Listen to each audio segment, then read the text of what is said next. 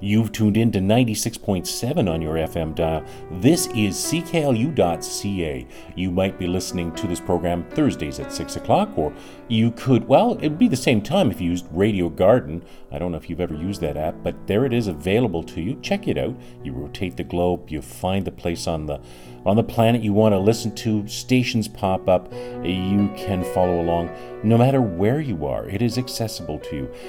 Speaking of accessible, if synchronized timing doesn't work for you, you can be asynchronous and you can listen to podcasts as well. Just Google my name, Hugh Kruzel, and the word podcast, and you'll find a multitude of platforms and lots and lots of interviews. Like today's, well, maybe not like today's. Today's might be a little different. I don't know. I have only met my guest through conversation briefly and through um, some articles that I read, and lo and behold, here he is. Pierre Alexis Soulière is. Where are you today, Pierre? I'm in Quebec City. I'm, uh, I'm in my house, just chilling and, and talking to you. I was uh, I was up fairly early this morning. You know, I got a few meetings going on, and I grabbed some nice Canadian breakfast with uh, one of the colleague, and um, then after your conversation, I'll be aiming to uh, to this shack that I rent in the middle of nowhere, where there's no electricity, no running water just to uh, to meditate with uh, with the boreal forest. That's marvelous. When you say shack, I thought you were going to say sugar shack because I know that you've got an involvement with maple syrup. But we will only talk about that briefly maybe today because I think we're going to talk about wine. But talk about the sugar shack just because I'm so intrigued. You're the first person uh, since my childhood that I've known who makes maple syrup. Well, you, you know, like for us, I, I was I grown up in the world maple syrup capital, and, and you know, like with five generation in the making, and, and my in-laws as well. So it's always been part of our culture. A lot of people know me professionally because of the wine, but realistically, I think maple syrup, dairy farming, lodging was was really our DNA. And um, I worked in multiple places, you know, around the globe, and I want always wanted to to create my own thing was not really agreeing with was with what was um, available on the market. So we got that that small plant where we do everything by hand with no electricity, no running water, and just do it like in the good old days. And, and the taste just tastes like the good old days. And we got some some producer also that are working in a more modern way for us, so we can distribute to a wider audience.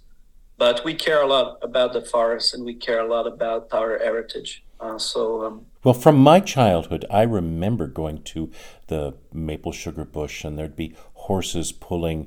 Well, I think uh, maybe a dray or whatever. It was a sled certainly with four skis and and there'd be the evaporation pan being heated by by uh, well some of the same souls that uh, maple syrup came from. Maybe not exactly the same ones years before but there was that wood smoke. There was the the the moisture the steam. Is that i mean am i picturing it correctly? Is that still the way you do it?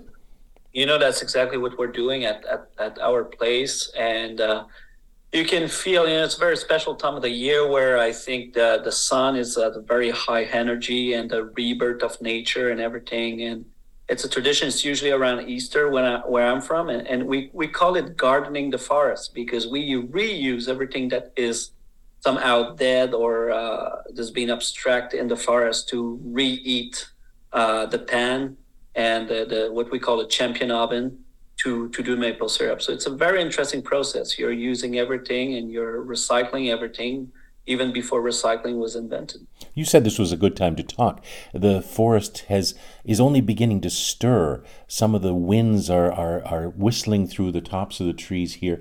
There is still snow, and there still will be snow when you start harvesting. But uh, it is the beginning of that that change, isn't it?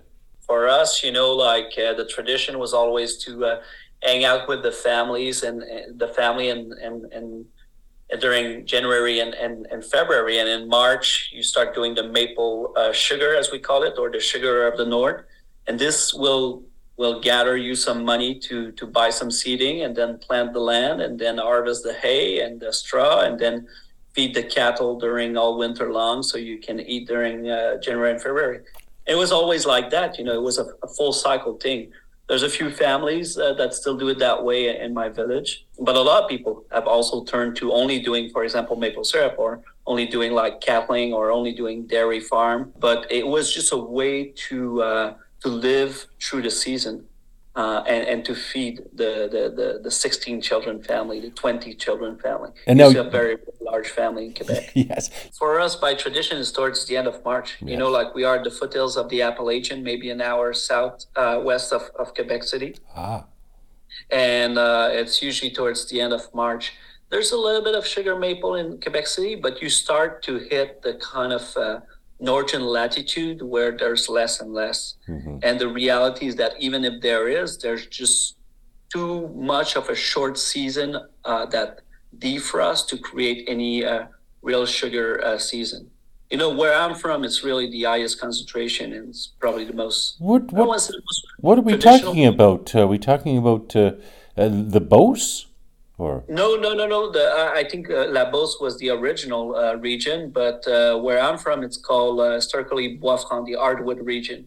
That's on the foothill of the Appalachian. Plessisville is the world maple syrup capital, where about 60%, 65% of the worldwide maple syrup is transformed, where the cooperative is. And uh, Saint Pierre Baptiste is the first kind of village you hit up the mountain.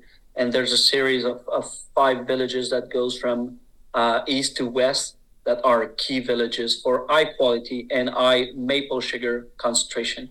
Because nowadays we tap other trees than maple sugar. We also tap red maple and gray maple and black maple and other types of maple. And uh, I mean, personally, I don't believe in that. I'm a, I'm a big traditionalist. I, I like to do experiment, but you need to have matured, well selected trees from past generation that are pure Acer saccharum, which is a Latin name for a sugar maple to produce the finest.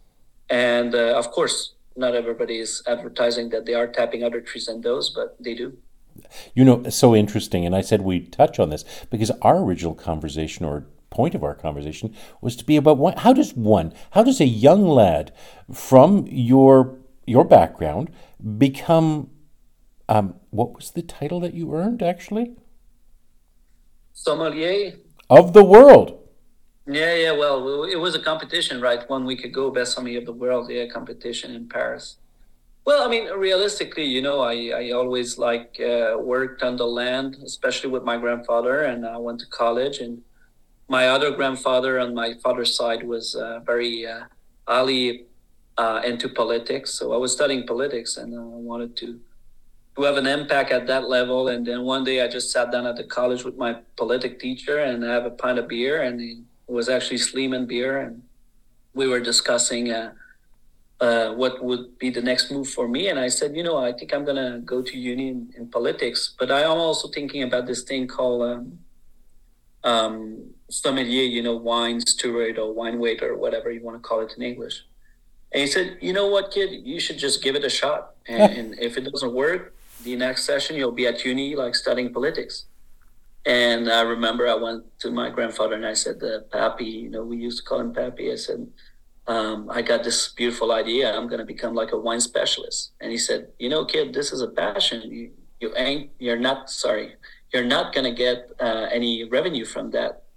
Uh, and I said, well, you know, I, I, I think, I think you should watch me because I'm going to make it happen. And then the rest, the rest is the rest. You know, I worked in London, I worked in Sydney, Australia, I worked in, um, in New York and Silicon Valley. Now I'm based in Quebec City, and I think I'm I'm fairly well known in the world of wine. Um, not that I I am a, a show off kind of guy, but uh, no, you're... I believe that actions speak louder than words, and, and my action in, in my professional life I've, I've proven enough. Yeah. Well, it's it's amazing. It has taken you around the world, and it's taken you to the top of. But uh, you know, winning this is there is there an actual trophy? Yeah, well, you know, for me, I, I got ejected uh, before the semifinals. So last time in 2019, I finished, I think, ninth in the world. This time, I, I didn't even make it to the semis. So, uh, you know, um, I, I, said it when I uh, when I, I, did it the first time, and I thought it was it was an interesting competition, but it was less and less a competition for um, for professional. It was more a competition for sponsorship and and for uh, for public as well. Um, and I, I, I think that the guy that won is is a really good sommelier. Don't get me wrong, like the guy from Latvia, Raimonds Tomsons. but um, for me, uh, this those competition is is is a little bit like uh, I don't want to say the, the the the Olympics because I think true athletes makes it to the Olympics. Yes. But it lost a little bit of his uh, gloss from the good old days, you know, like. But some Pierre, of, some of some of some of the tasks, some of the question were uh, not very much related to the reality of what is a sommelier like. Well, of course, and the world of sommelier is, is changing. The world of hospitality is changing. But to me, to be able to talk to you, even if you'd only be ninety nine, is absolutely amazing. You know, how, I don't even know how many sommeliers there are in the world, but I know I worked at a place where we had six and mm. you know uh, it's it's uh, i'm thinking there's tens of thousands and you were in the top i mean that's pretty amazing. It does say something about your your skill your the essence of who you are. So you know a, a young lad coming from south of quebec city and you you what was the first glass of wine that you had that really said to you? I mean sleeman's beer is wonderful but there must have been one wine where you went I'm on the right path. This is what I want to do. I mean, was it Stag's Leap? Was it was it Far Niente? Was it something that just said to you, "Oh my goodness, I have died and gone to heaven"?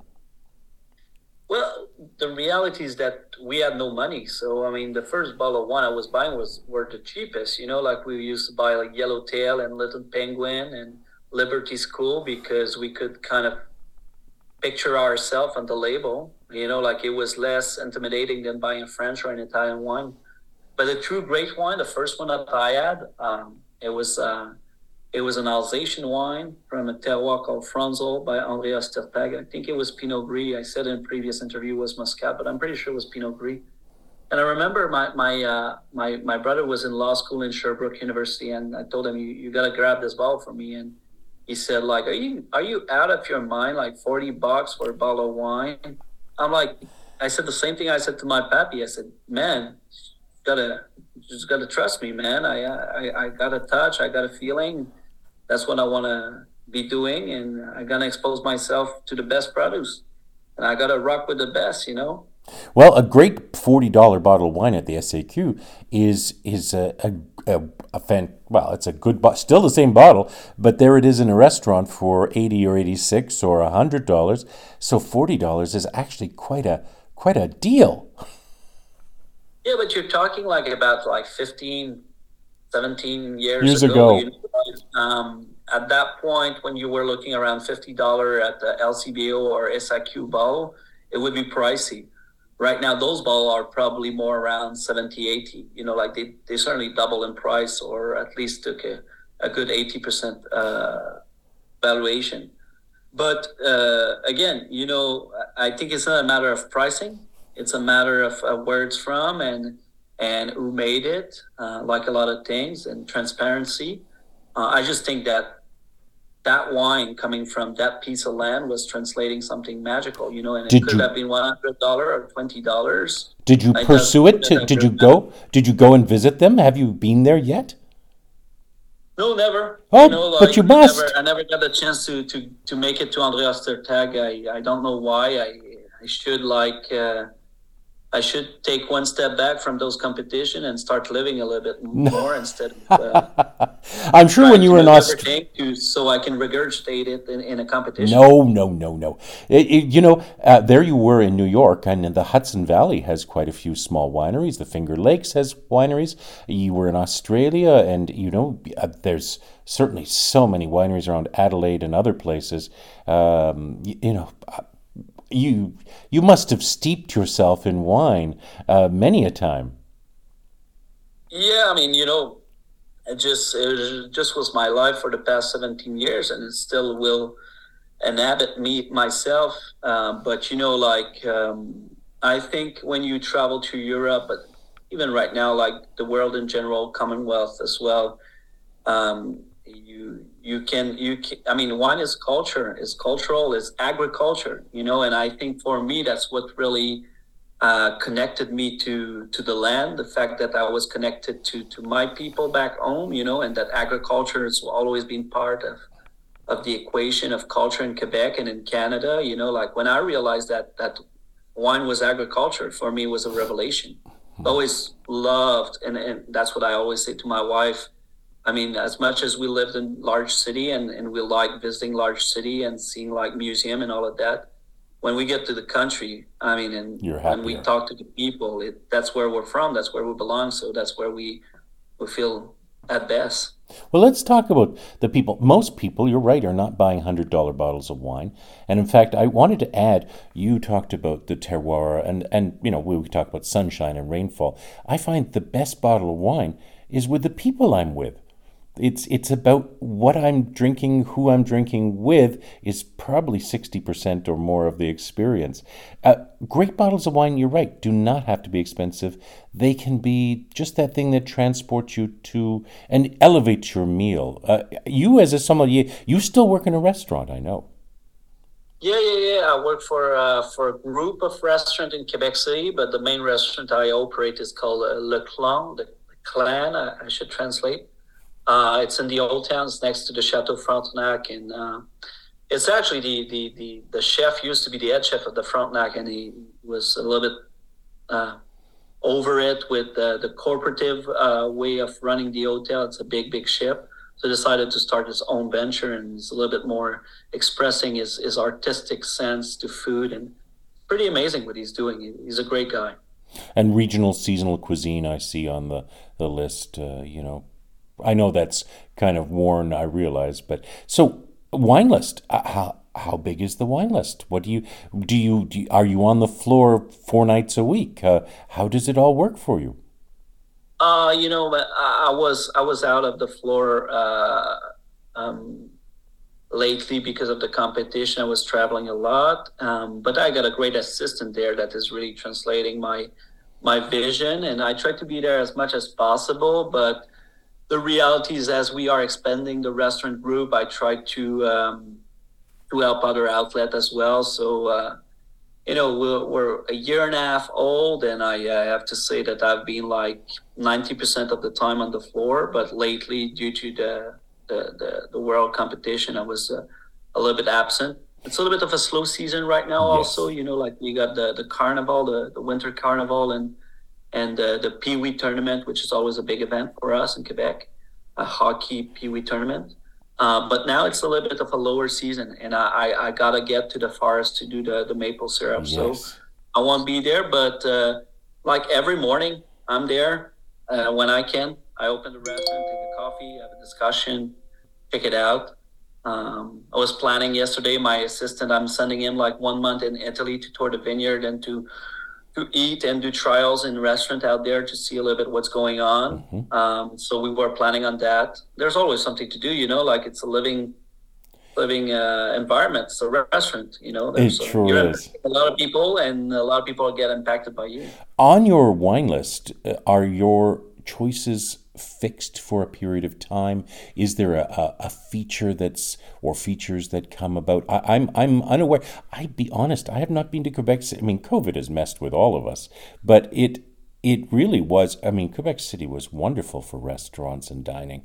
Do you make changes in your list? Do you, you know, Le Clan has one list. Is it similar to another property, or is how do you, how do you do it as uh, the head sommelier for that group? Well, you know, I think the, the first thing when we opened the restaurant, we, we had to listen to people and uh, see what were their tastes like. And, and we do a lot of tasting menu there, and we try to have an emphasis on uh, on uh, Catalonia, you know, like, but as much as the French and the Spanish part, because the chef is originally from there. This is very close to our art. Uh, always been a, I mean, I studied in the Rhone Valley, so I'm big on Rhone as well. I think uh, Burgundy, from an international perspective, you gotta make a big place. Even though those wines are pricey, a lot of people travel to Quebec City to know about those wines. And most importantly, I mean, Canadian and and and, and Quebec wine are have a, a place of choice as well. Um, we just try to to display what we believe is is great wine for um, for money. You know, I think you know, like people when they ask me. Um, uh, to choose wine for them or when they ask me recommendation. I, it's easy for me to recommend like worldwide wine that are known and that are to a certain price point and well established. You know, anybody can do that. An application can do that for you.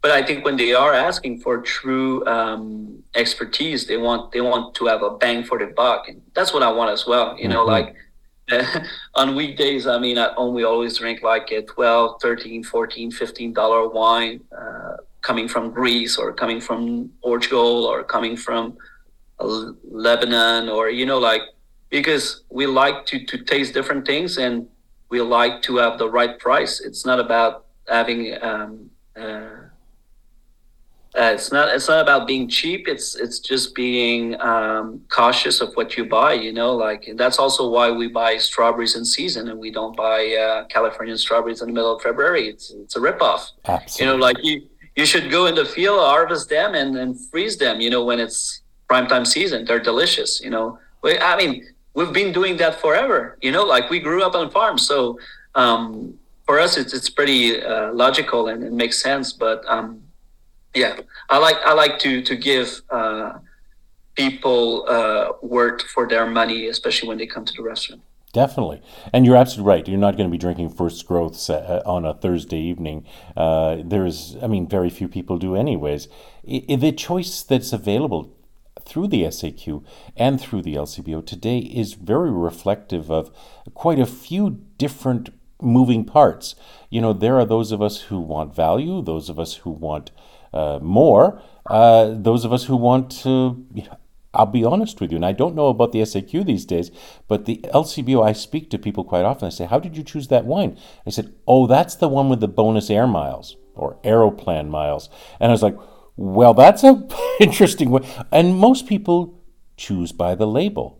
I mean, if you're walking through a store, now in a restaurant, you don't have pictures of the labels generally, so they really do rely on you. The words mean little, except for maybe the location.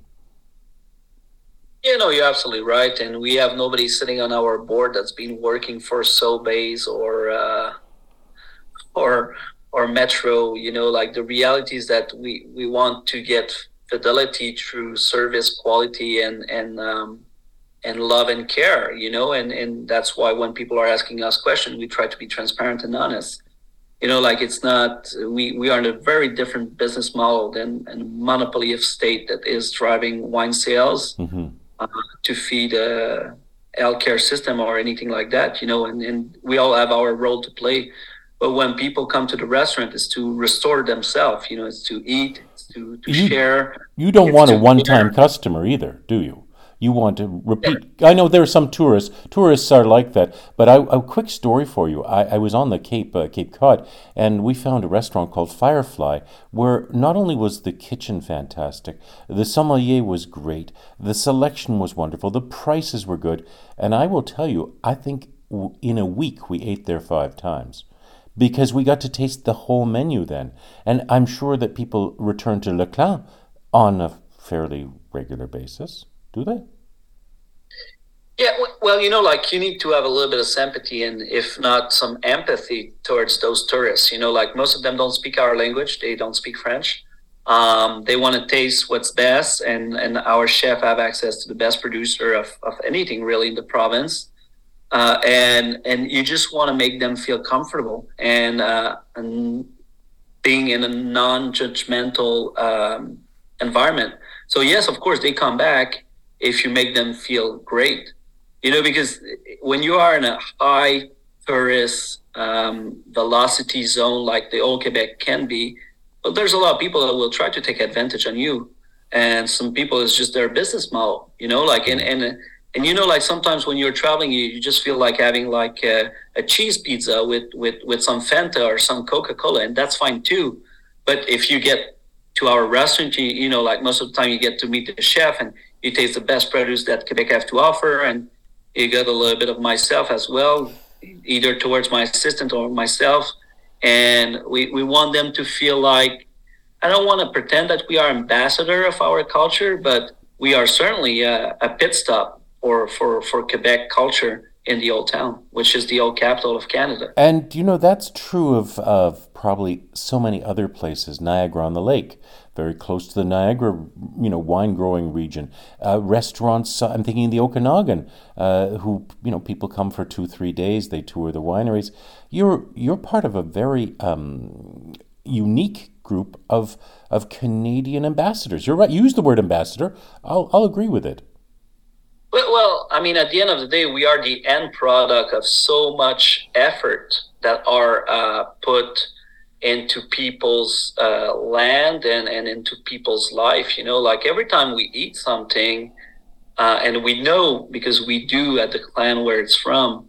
Well, we know that people are rising up early in the morning to to to have this happen for us. You know, like this is like the last stage of of of of those stories ending up into the plate at Leclan, you know, and it's not about being pretentious about it, but you know, like like I said, I, I grew up, uh, I, I rise with the sun so many times in my life, and I still do that. I know how it feels, you know, like to sit down and have a moment to to feed and to restore and to share and to have a laugh.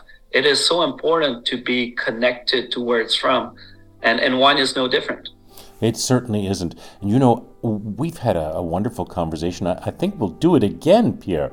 It is uh, it is a pleasure to talk to you and to learn a little bit about uh, uh, the hospitality industry in quebec city and and more importantly to learn something from you about how wine should be viewed Thank you so much for your time today, Pierre Alexis Soulière. Well, sir, it's an absolute pleasure, and I, I extend the invitation so you can come visit the Sugar Shack at the end of March, beginning of April, or you want to make it to Quebec City, or any any people in your community um, that, that want to do it, they can reach out. You know, I'm fairly easy to find on social media or on my website, and and you know what I really care about it's it's giving people the chance to taste what our culture is different because we are Canadian. I mean, there's no doubt in my mind, but we also have um, a, a, different language, a different way of expressing ourselves, a different way of eating, and we are so pleased to share it with the rest of the country. Please remind us then of the website to go to to to find you. Yeah, it's fairly easy. I mean, it's PA for Pierre Alexis Soulière.com and you can uh, send me an email or like i said social media like facebook instagram exactly. i try to be as present as possible well thank you so much and you know what you're absolutely right um, we should celebrate the things that come from our land here oh man from coast to coast we got the best piece of land and we know it we just got to take care of it Thank you so much today for appearing on this program.